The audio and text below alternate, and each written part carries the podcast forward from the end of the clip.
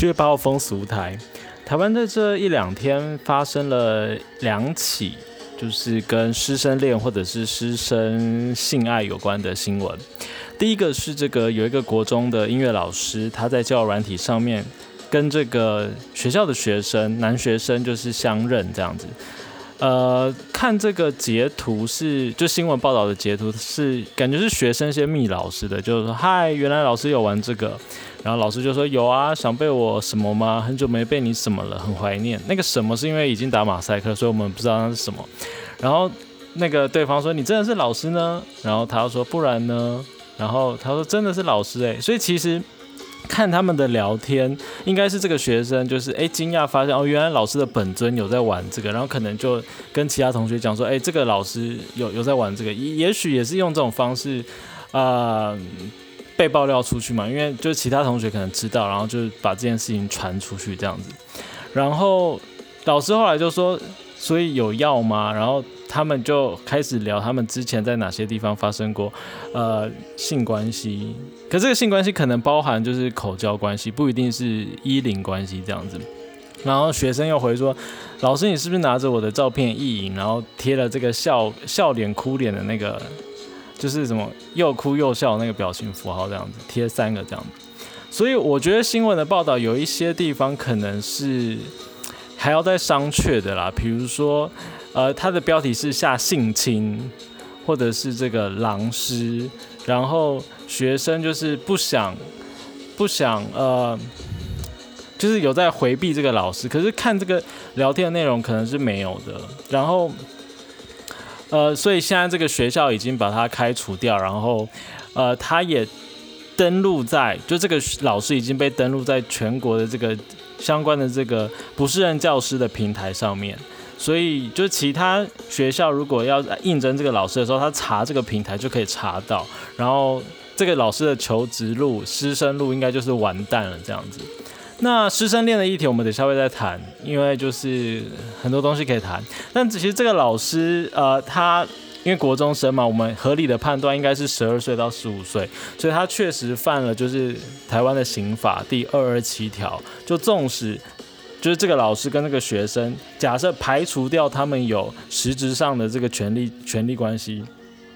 可他好像也是指导这个学生，所以那那就更复杂。可假设他们今天是不同班的，甚至是不同学校的学生，然后是合意的关系的话，可是我们还是有刑法二二七条，所以现在是要有点类似就是普知识普及的时间啦。因为二二七条确实就有说，对于未满呃十六岁的男女为性交者。就会处七年以下的有期徒刑。那如果是猥亵行为的话，就还不到性交程度是猥亵的话，是三年以下的有期徒刑。所以不管怎么说，就是这个老师他因为有对于未满十六岁的男女作为性交或猥亵的行为，所以就会处这样的一个有期徒刑。所以这部分这个法律上面它是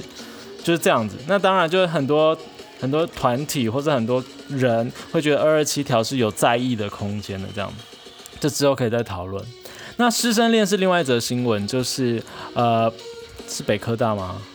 对，北科大有一名的女性的这个很年轻，好像三十几岁就升上副教授的这个老师，她呢就是也是在近日被爆料，就是她在二零一七到二零一九这段期间，呃，曾经跟有一位指导生，然后这个指导生看照片看起来是一个鲜肉，就是高然后壮然后身材好之类的，然后。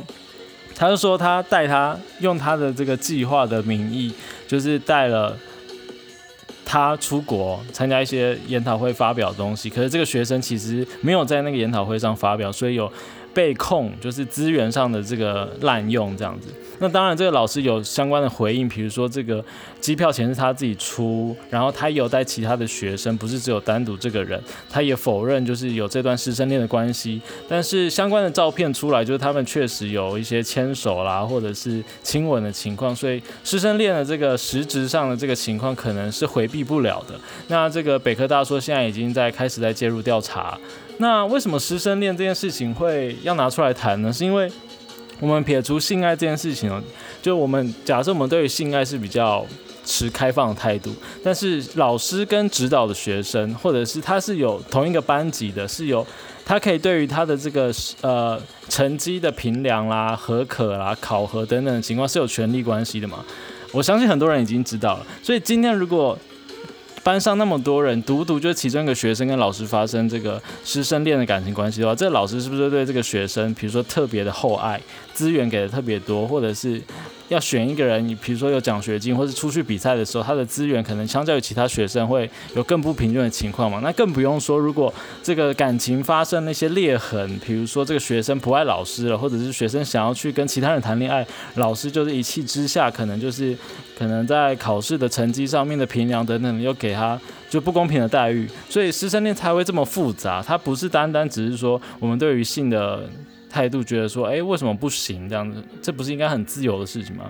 所以他这边就是比较复杂关系在这边。那如果我们回到法律层面，或者是相关的这个准则来看的话，其实这个校园性侵害、性骚扰或性霸凌防治准则在第七条里面就有写到，教师在执行教学、指导、训练、评鉴、管理、辅导或提供学生工作机会的时候，在与性或性别有关的人际互动上面，不得发展有违专业伦理的关系。所以他这边其实已经明示出来，就是呃不能发展这个师生恋，因为有违专业伦理嘛。因为你们你们的专业伦理并不是在谈恋爱这件事情上面。那另外，他这一条的后半段有写到。哦反过来说，如果今天是学生主动对某个老师发表现的很爱慕之情，甚甚至想要发展相关的关系的感情关系的话，他这边有写到，当教师发现学生的关系有违反前项的专业伦理之余，也应该主动回避或者是呈报学校处理。所以师生恋是可以进到，是应该要进到，在这个程序上面是要进到性评会来处理的，这样子就变成是校园性别事件这样子。这是这个校园性侵害、性骚扰防、性霸凌防治准则里面第七条有写到的东西。另外呢，这个性别平等教育法的第二条第四款第二目也有特别提到性寻思。什么叫性寻思呢？就是在性或性别有关的行为，作为自己或他人获得、丧失或减损学习或工作有关权益的条件者，符合这样的情况就是性寻思。简单来说就是。你今天因为性或是性别的关系对某个人特别好，老师对某个学生特别好，让他可以获得或丧失或减损，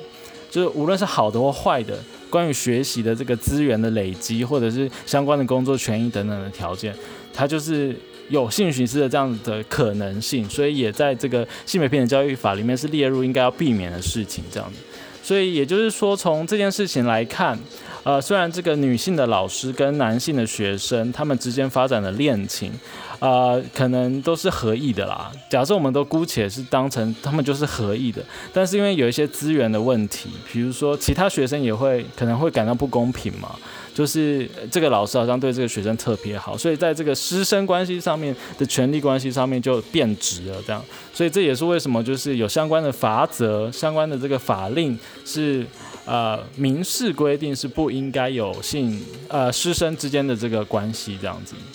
好，那今天就是好像在这个怎么讲知识普及，因为相信很多人都已经知道刑法二二七条，然后也知道师生恋的权利关系是基于权利关系的重点大于这个恋爱关系或者是性爱关系的重点这样子。那所以说，在现实生活中，我们可能对于师生恋会持一个比较。呃，警觉的立场，但但但有有一些地方，我们还是可以，就是把想象放在电影界里面。有一些电影的文本，它其实有深刻的描述出来师生之间的恋情，或者是师生之间的性行为，中间也包含了各种的喜怒哀乐、七情六欲，它是很复杂的。比如说这个呃，很早期一九七零年代的电影吧。就是窗外，我相信很多人已经知道了。就是有兴趣的可以 Google 相关的资讯。那台湾因为版权关系没有上映，但是就是不晓得有没有人看过这部片子。我觉得，因为我今天在搜寻相关资料的时候，发现哇，原来在一九七三年的时候就已经有处理这个议题了。这样子。那另外一个西洋的经典片，当然就是这个钢琴教师了，就是一个女老师跟男学生之间的关系，然后里面还包括就是比如说 S M 的议题这样子。好，所以有兴趣的人也可以把我们在现实生活中没有办法呃面对的，就是我们现实生活中可能在这个法令层次还有各种资源的这个权势关系上面，我们比较呃。保留的态度的这个地步，我们就是把这个想象投身到这个电影的文本或是其他的文学的文本里面去驰骋，也许可以有另外一片的天空这样子。以上就是今天的风俗谈，明天见。